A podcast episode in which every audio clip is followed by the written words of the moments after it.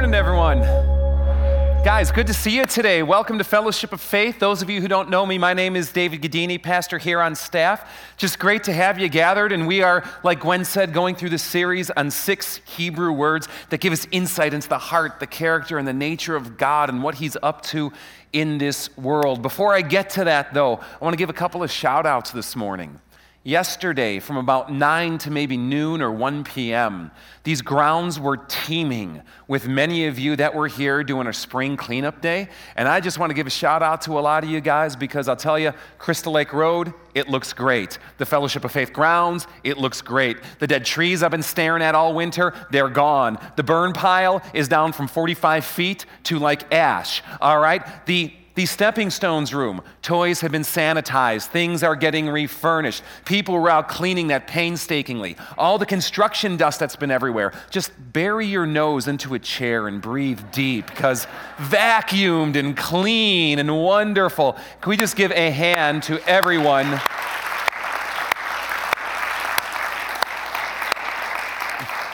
I mean, honestly, from people picking up garbage to picking up sticks to chainsawing trees to, to shoveling gravel into potholes in our driveway to cleaning toys to cleaning in here. We had students out here. I think I saw people as young as like 10 and 11 that were helping clean, maybe even younger, and if you were, fantastic. I saw people on the other end of the spectrum, deep into the AARP years, here and helping and cleaning cleaning. And uh, honestly, guys, it, Tina and I went home and we talked about it, and it, and it was pretty amazing because we, we live on some land, and there's a lot of this like maintenance we have to do.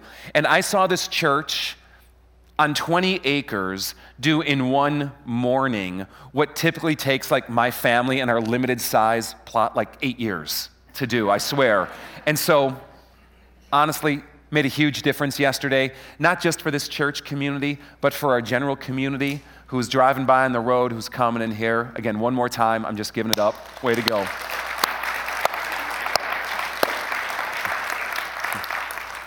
Second thing that I want to shout out here today, and hopefully you received the email. Did you get the email that I put out either early this morning or the one that came out Friday? We have just opened an online FOF store. For a long time, we have been giving away, you know, t-shirts and selling FOF merch and those kinds of things. And we decided to get into the 20th century and move it online. All right? So, and yes, I know it's the 21st century. You missed the joke. Um, we, we've decided to move the bulk of it online. If you're not getting our emails here, I really encourage you to do so hop on our website and just sign up for our e-news. We don't bombard you, we don't spam you, we don't like sell your information or stuff like that, but it will keep you connected to, to the life and activities and, and, and things that we're doing here at Fellowship of Faith.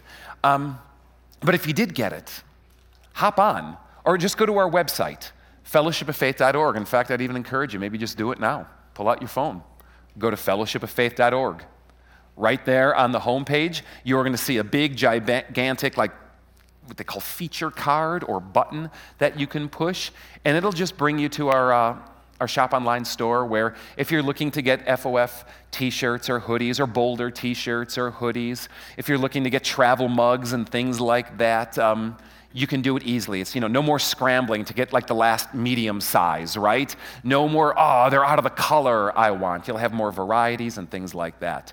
Here's, here's, here's the deal on it though it is only open for limited windows of time. And the basic reason why is that if we can order in bulk, it keeps the cost down to you. I don't know about you, I'd rather spend $15 for a t shirt than $30 for a t shirt. Agreed? And so, by doing limited runs and getting a lot of people to order at one time, of course, it keeps those prices down. So the store is open through April 25th. That's this Sunday through next Sunday. It remains open. So I'd encourage you don't delay on this. We will open it again in the fall, I'm sure, but it's only for little seasons. We will still have a limited supply of stuff available here But again, it's limited supply, just you know, remainder colors and, and, remainder sizes and stuff like that.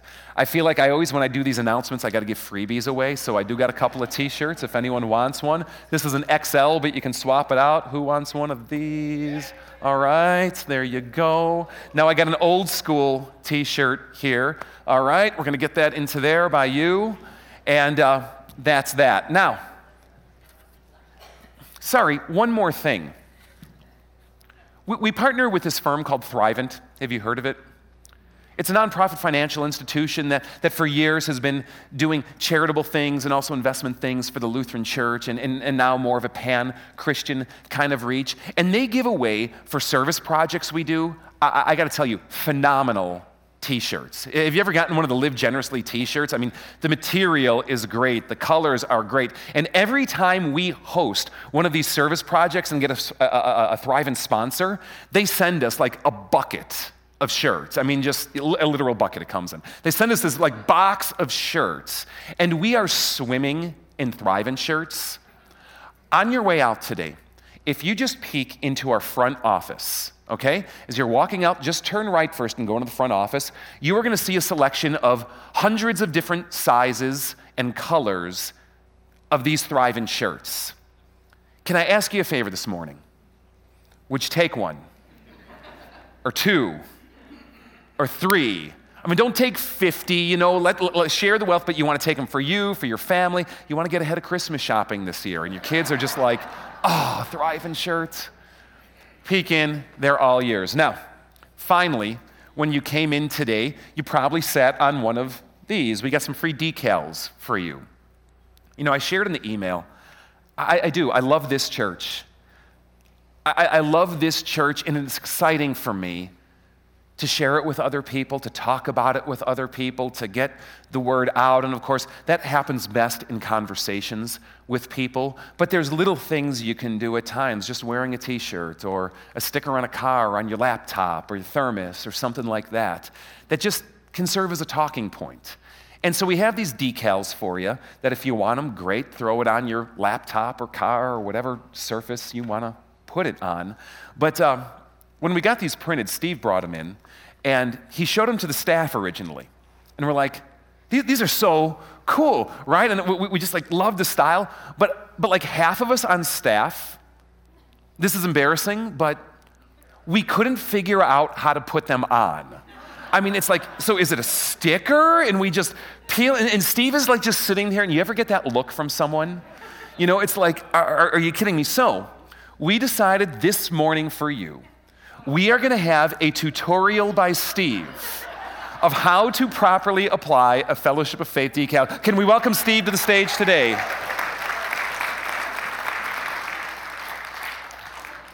Can you hand me that mic? Okay, so. I don't think you're on. Not on. Am I on?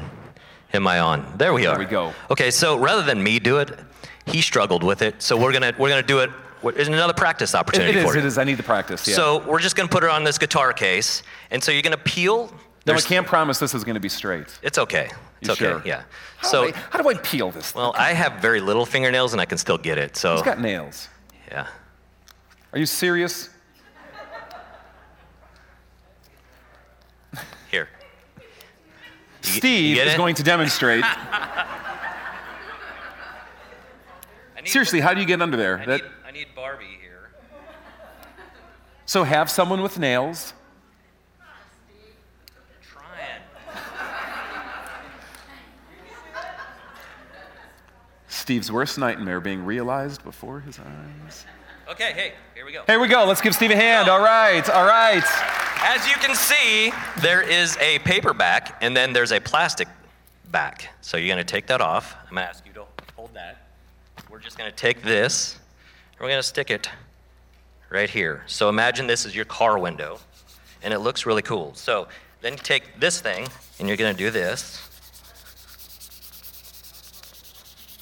And probably don't use Windex because in the note they're like, ah, it leaves a, it leaves like a film. So rubbing alcohol is what they recommend. If you've got some, or you've got nail polish remover, don't do don't do that. But Exactly. Exactly. And it looks really good. Like if you got tinted windows, like mine is the only one right now that has it because I'm proud. Like I want to know when I'm out driving McHenry, Woodstock, whatever. Oh, the, they go to Fellowship of Faith. I'm gonna honk at them and maybe like tell them to speed up or something, you know. but I can do that because we're friends. Good. Good. I think we're good.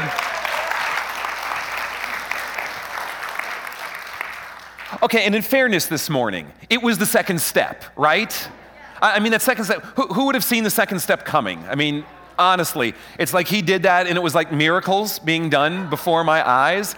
So, you know, you, you have them right there. If, if there's some left around and you want like one or two or three, because you want one for your car, you want one for your laptop, whatever it happens to be, don't be shy. You can grab some here. We have some extra at the Welcome Center on your way out or at the info table on your way out if you want to pick a few extra up and distribute them or just, uh, and use them and just, uh, you know, if you're proud of your church, if you love your church, if you want to get the word out, it's just a little thing you can do to, uh, to kind of share and enjoy and and revel in that a little bit. Make sense? We all, we all clear? We good on the store? We good on the decal? We, all right. All right. So, a little bit of review. Last week, I introduced you to the first of six Hebrew words that we are going to be looking at as we round out our journey through Isaiah this coming spring. Of course, the Old Testament, which includes the prophet Isaiah, was originally written in the Hebrew language. And there are six words that I want to share with you, the first of which I shared last week, that, that, that are, dare I say, load bearing words. They serve as mind anchors, meaning that if you get this, this word down, albeit an ordinary, everyday Hebrew word, it nonetheless can kind of serve as a mind anchor for ideas, concepts, and ways to approach your relationship with God and to understand his relationship with you. And the word that I shared with you last week, do you remember it? Ahava, right? Right? It conveys what it means. Ahava. That God is Ahava. That perhaps the Apostle John, who was the Ahavad of God, if he was to speak in his old school Hebrew tongue instead of the Greek that he wrote the New Testament letter in, might have said that God is ahava, God is love, and that you shall ahava, Yahweh your God. Ahav him with all your lavav, your heart, with all your, your nephesh, your soul, with all your node, right? Your might, your strength. That God is ahava, God is love. God is love. Today, we have a second word that I want to share with you. Here it is chesed. In English, we don't have a letter that gives us a good sound, do we? It just makes you sound sick or weird. But in Hebrew, they do. And so what we see in English is hesed, is pronounced chesed. And of course, you know what's coming next. Give me a chesed this morning. Yeah, you got it. And of course, you have to do it because we're so proud of ourselves. You know, us Anglos, right? It's like, chesed, you know? It's like, yeah, strut my stuff with some chesed this morning. It's fun to say, isn't Chesed, God is chesed. Yahweh is chesed. Chesed is one of these amazing words that gives us a conceptual field of, of the wonder and beauty and majesty and power and goodness of God. And it is a very difficult word to translate. Let me give you an example here this morning. I'm going to share with you what is probably the most well known chapter out of the entire Old Testament. It is known and even remembered in part by Christians and non Christians alike. I find that even those who are the furthest from God, who don't believe in God, who,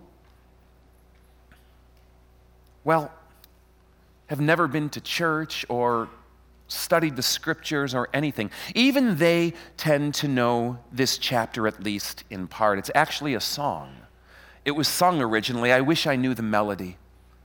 It's lost to us. But it's a song that I bet you know, and it begins like this Yahweh is my shepherd, I shall not want. Do you know this? Song or psalm 23. Yahweh is my shepherd, I shall not want. He maketh me to lie down in green pastures. And I'll tell you this this morning no matter how modern of a church we might be, He will always maketh me, right? Because it's like the Lord's Prayer. If you don't say, Thy kingdom come, it's just weird, isn't it? Your kingdom come, suddenly we all get King James here really quick. So, the way I remember it, and it's probably the way you hear it, He will always maketh me to lie down in green pastures and leadeth me beside still waters. He restores my soul. He guides me in paths of righteousness for his name's sake. Yea, though I walk through the valley of the shadow of death. And it's not, yea, though I walk through the valley of the shadow of death. No, it's King James, right? Even though I walk through the valley of the shadow of death, I will fear no evil. Don't panic, Isaiah says. I will fear no evil, for you are with me. Your rod and your staff, they comfort me. You prepare a table before me in the presence of my enemies. You anoint my head with oil. My cup overflows. We know the song is this familiar to you. If not, that's okay. But pay attention to the next funeral you go to. Read the little prayer cards they hand out. Listen to what a minister or even just some random speaker might say. And something tells me that you have come at some point into contact with this song. But let's finish it up here today because we've left one verse hanging, right? He prepares a table before me in the presence of my enemies. He anoints my head with oil. My cup overflows. Surely goodness and. You sure on that? Surely goodness and mercy you went with will follow me all the days of my life, and I will dwell in the house of the Lord forever. You have just revealed something. You are so, so shaped by the King James tradition.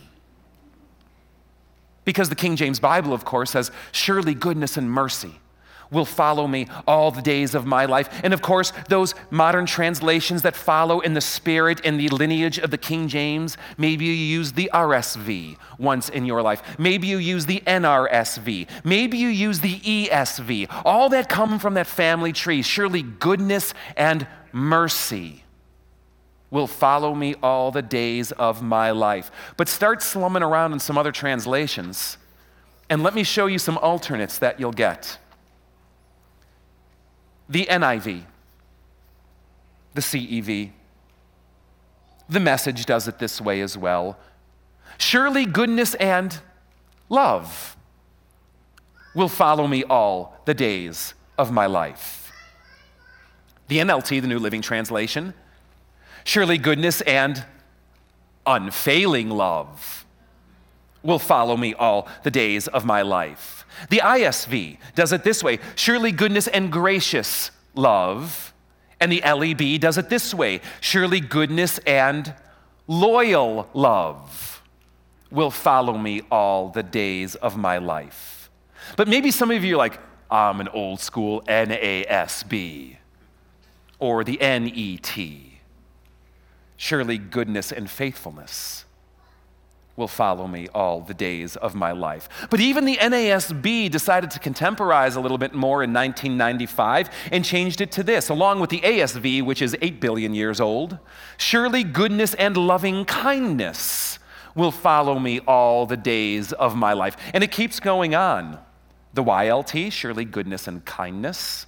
The CSB, surely goodness and faithful love. And my favorite of all of them is the Orthodox Jewish Bible translated into English, they just keep it original. Surely Tov and Chesed will follow me all the days of my life, but it actually puts some Hebrew in there too. Because what stands behind this word, you know, mercy, as you shouted it out, or all these other varieties, is surely goodness and Chesed will follow me all the days of my life. That this poet sings out, that David sings out, Yahweh, your goodness and your chesed. Whatever that means, your goodness and your chesed they're to stick to me. They're to cling to me. They're to follow me around. They're to haunt me like my shadow. They will not be separated from me. They will be upon me. Your chesed, O Yahweh, all the days of my life. Yahweh is chesed. How do we translate this amazing Hebrew word? You will not find one way translated in the Bible. And even within one translation, you will not find one way that this word is always translated. Because those who do this kind of thing and wrestle with these kinds of words say this is almost an untranslatable word. Because any single word we give it in English just doesn't quite seem to do it justice. Because at one level, chesed is love, it flows from a spirit of love.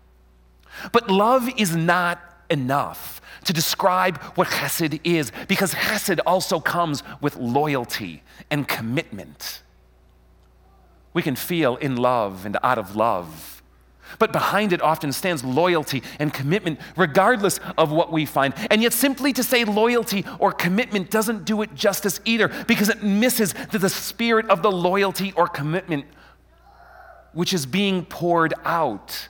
And so translations have failed, have struggled with things like your loyal love, your undying love, your faithful love, and everything in between. And of course, where there is love and commitment, mercy flows, as the King James has just revealed, right? And so God's mercy is upon us. How do we boil down this amazing word, chesed? I've heard Old Testament scholars often opine it this way, though I've never seen this in translation. I've heard them say things like this. Maybe the best way to put it is covenantal faithfulness. The problem is it just doesn't flow in poetry. Surely his goodness and covenantal faithfulness. I mean, it's like we've just switched into a dissertation, right? but it kind of captures what it means love, loyalty, commitment, or covenantal faithfulness that God is faithful to the covenant that He makes. That God is good as His word. That when God speaks, it will be true. That what God has promised, He will carry out. And do so from a spirit of ahava that marks who he is. Psalm 23 and the scriptures, and of course Isaiah himself declare Yahweh. Yahweh is chesed. Yahweh is chesed. And if you'll go with me this morning, you'll find that that means everything. Let me show you this example that comes out of the prophet Isaiah. This is from Isaiah chapter 54. Look at what Yahweh says through the prophet. In a surge of anger, I hid my face from you for a moment. But with everlasting kindness, I will have compassion on you, says Yahweh your Redeemer. Have you ever felt as though God were angry with you? Or that God maybe has hidden his face from you? That you're like, kind of, what's up in this relationship here? God, you're not alone. The people of God have been, have been facing, struggling with this and asking this for, for millennia. And God Himself says, No, in a surge of anger, Israel, I handed you over. I handed you over to Babylon. I handed you over to exile. I said, Fine, have it your way. I let your city be taken. I let you be overthrown. I hid my face for you in a moment, but with chesed. Interesting how it puts it here everlasting kindness, it translates it, but with chesed, I will have compassion on you. Says Yahweh, your Redeemer. And then Isaiah sets up an analogy to help us understand how God's face hiding, how God's anger, how those times of judgment from God work. Work and juxtapose themselves against his ahava and his chesed. He says, kind of to me, Yahweh is saying, like, to me, it's like the days of Noah. Do you remember the story of Noah's Ark? In Genesis 6, it says that wickedness had increased on the land to the point that God came to a point of regret and that God even repented. Do you know that God repents? The Old Testament says he does. That God repented of making humanity because he saw that in humanity, every inclination of their heart was only evil. That God had a dream to make something beautiful and wonderful and good and to be in relationship with it. And he saw what it became and he was filled with regret over the horror and evil that he was, necess- that, that he was responsible for propagating, namely us, humans in this world. You should read the story if you haven't in a while, if you don't remember it. But there was a man who was considered blameless, who was considered righteous. His name was Noah. And Yahweh comes to him. And if I can use Isaianic language right now, he says something like this I am going to hide my face. I am going to judge the earth. I don't think we need to soft pedal it. I bet God was angry and anger over what he's seen that his creation had become. He's like, I'm going to wipe it out. It's kind of like the big do over. I'm going to wipe it out, and Noah, we're going to kind of start over with you. In a surge of anger, I hid my face, Israel, from you for a moment, but with everlasting kindness or chesed, I will have compassion. It's just like those days of Noah. Because God did send the flood and it wiped out life as the people of the time knew it. But for a moment, not for eternity, not as the new way of being. No, he said the, he sent the flood waters to purge and clean the earth and to start anew. He did it for a moment. And when he was done, God made a promise This I will never do again. I almost wonder sometimes if God repented of what he decided when he repented. It doesn't say that in the passage, but it almost feels like that to me. Did God then look at the horror of hiding his face, the horror of the judgment and punishment, the horror of what he did, because God is Ahava. And did it break his heart equally? And he goes to Noah and he's like, I will never do this again. Would never again cover the earth with flood waters. And just like I promised that to the people back then, Isaiah writes. Yahweh says, I have sworn not to be angry with you. Israel, never to rebuke you again. Though the mountains be shaken and the hills be moved, yet my, want to guess? Chesed for you will not be shaken, nor my covenant of peace be removed. Do you see some of the slipperiness with the language? In the first passage, chesed is translated everlasting kindness. In the third paragraph, it's translated unfailing love.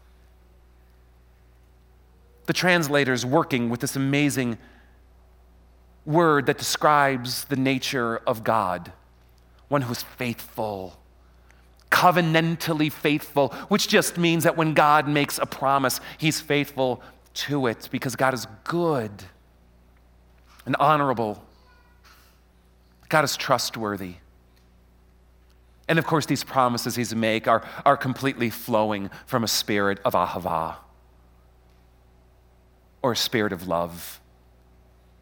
Are you starting to kind of feel, maybe intuitively, a bit more the weight and the impact of what it means that Yahweh is chesed? Are you with me? In this? That no matter what God does, He's chesed. No matter what it seems, God is chesed. No matter what's going on in the moment, God is still chesed. And I love how the Old Testament poets and prophets will put it, and his chesed endures forever. Because here's the thing every relationship, every relationship has seasons of doubt, doesn't it?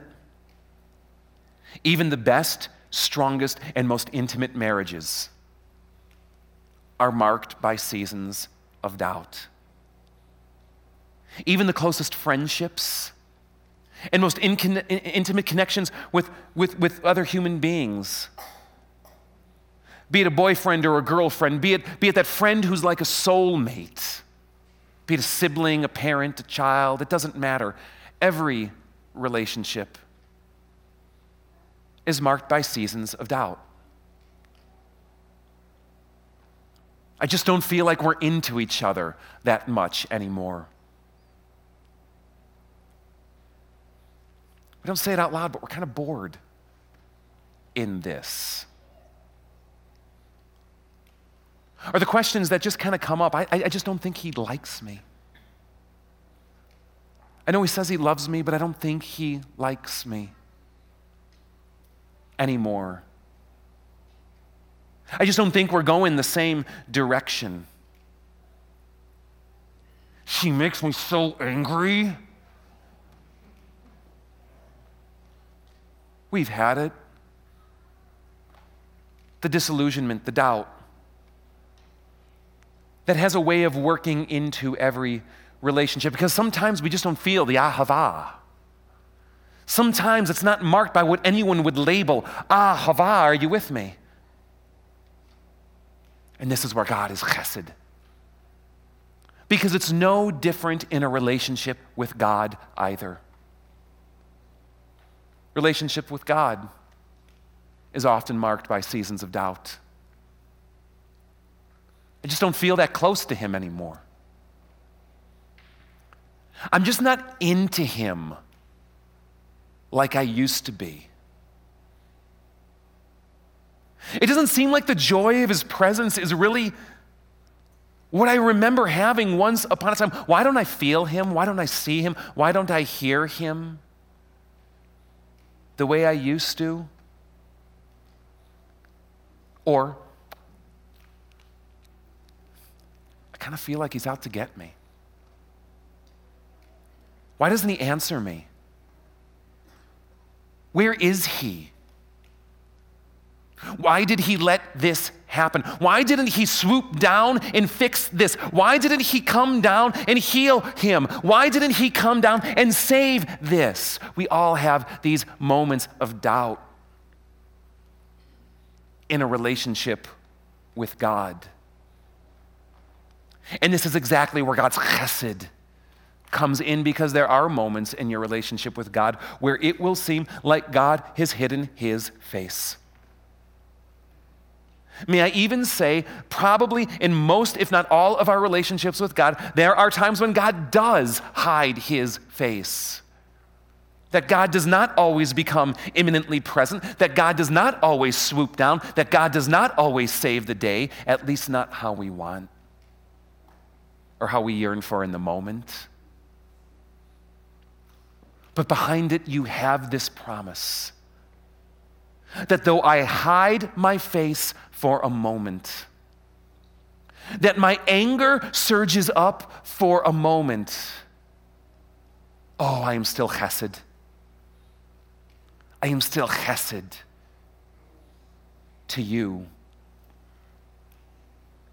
Jefferson Bethke, I don't know if you've ever listened to him. If not, just hop on YouTube, Google him.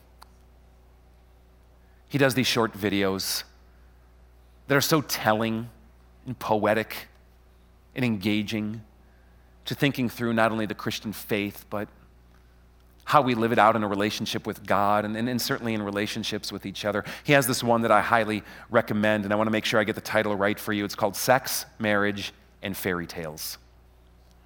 It'll take you about six minutes to watch, or if you do it like me at one and a half speed, 430. He has this line in there. I'm just going to read it to you exactly. talking about this myth that so many of us carry in our relationships with other people. Basing our relationships in love, I don't want a show of hands, but how many of you are guilty of rooting your relationship with the people in your life in love? That love is what defines it, that love is the foundation, that love is what describes it, and that it's all dependent on love. It's short sighted. It's a myth, it's a fairy tale, and it's why I got to tell you there's so many people that I marry who are so adoringly looking in an altar in each other's eyes who two years later are in divorce court because the love faded away. He has a line that he puts in there, and you have to hear it from him for the cadence, but I'm just going to give you the snippet. It's not love that sustains the promise, it's the promise that sustains the love. Hear it again. It's not love that sustains the promise, it's the promise that sustains the love. Let's start with marriage. You will not always love your spouse, they will not always love you. She will not always be lovable. He will, well, except for me, will not always be lovable. You know what I mean, don't you? Tina knows what I mean. it's true, and we don't have to be afraid to admit it. Because a marriage is a covenant, right? What is a covenant? It's a promise. A promise is only as good as the integrity built into it of faithfulness and loyalty to the promise no matter what comes our way. This is why every wedding vow goes like this for better or worse, for richer or poorer, in sickness and in health, right? It's kind of the no matter what clause. That no matter what I feel about you, it's not our love that sustains the promise, the marriage. No, it's our chesed to one another, our covenantal faithfulness, our loyalty, our pledge our commitment, certainly rooted from a place of love, certainly initiated from a place of love, but it's the promise that sustains the love, and it's the same in a relationship with God. I don't know about you, I am like the most faithless child of God. You know? Geez. If I could get some external measure on this, like where my faithometer, like my faithfulnessometer would be, it would be embarrassing. You would fire me until you got your meter and you saw you were in the same place. and then we go commiserate in misery over how just like, we are, we're wretches, we are unfaithful people. We are, aren't we? But God is chesed. Despite our unfaithfulness, God is chesed. That despite the fact that we fall out of love, we're in and out of love, we blow with the breeze in our relationship with God, He is chesed to you. And believe me, every relationship is marked by struggle, it is marked by doubt, and every relationship worth having is marked by anger. I don't worry about couples that fight. It can be done wrongly, it can be done excessively. You know what I worry about? I worry about couples that never disagree. Because it says to me that there's someone here who's afraid to speak their mind. There's someone here who's afraid to be honest.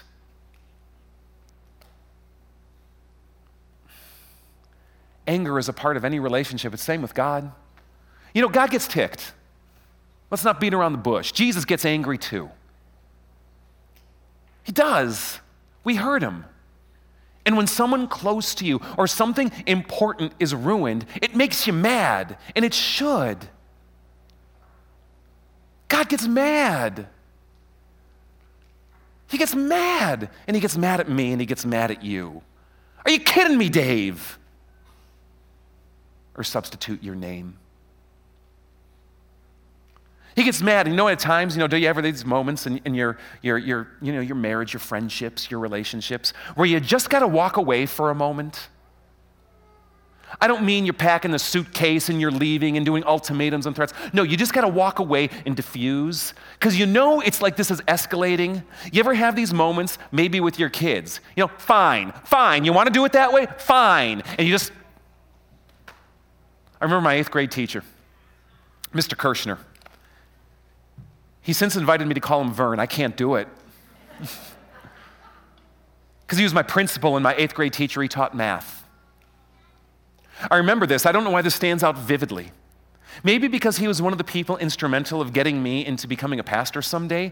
But I remember this vividly. It was eighth grade, and we were like doing math homework, and I missed the day before or whatever. And he allowed me to kind of use the teacher manual to find out the problems that I needed to do. Now, sincerely, I mean this. Absent mindedly, I, I flipped, and as I opened, I saw that the back had something beautiful. It was titled with two words answer key. I'm behind. I got work to do. I got to get this done. I'm sure my grades wasn't stellar. I just didn't care when I was in eighth grade. And I was in the back and I was looking. Not only for that assignment, but transposing future assignments to come. Now, I consider myself a good friend. When I get into a friendship with people, maybe some of my friends would disagree. Maybe I'm deluded in that. And I'll humbly accept that if I am. Forgive me if I've been less than a loyal or good friend to you.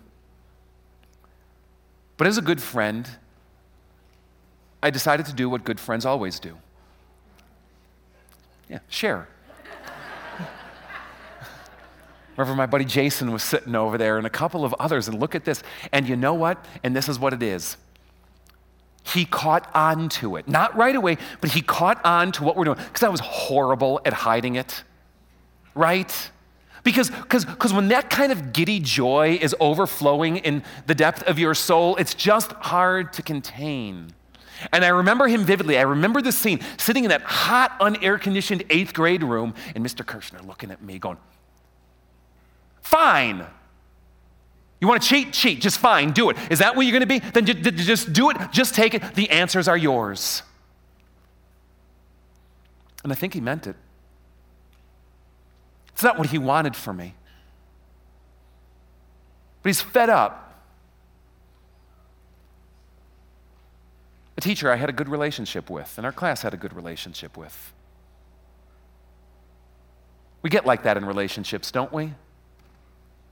God gets like that in relationships.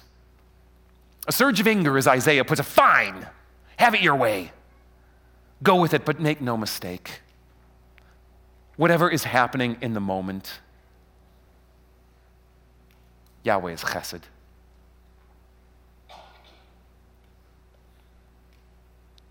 And God makes a promise of chesedness to us. I'm going to jump to 2 Corinthians and share with you just one final verse that doesn't use the word, but I think describes it beautifully. For those times when you find yourself in doubt about the nature of God and his relationship with you.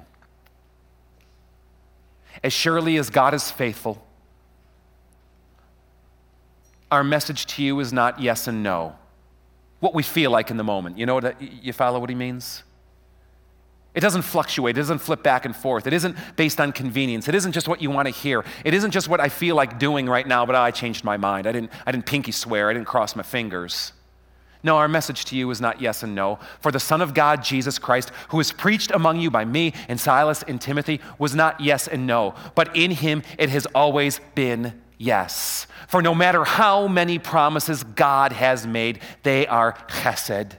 They are yes. They are firm, they are established, they are faithful in Christ. Christ is God's promise to you of a chesedness that endures forever. And so through him, the Hebrew word amen, you know what it means? He's faithful. The declaration, he's faithful, is spoken by us because we have seen the chesed of God.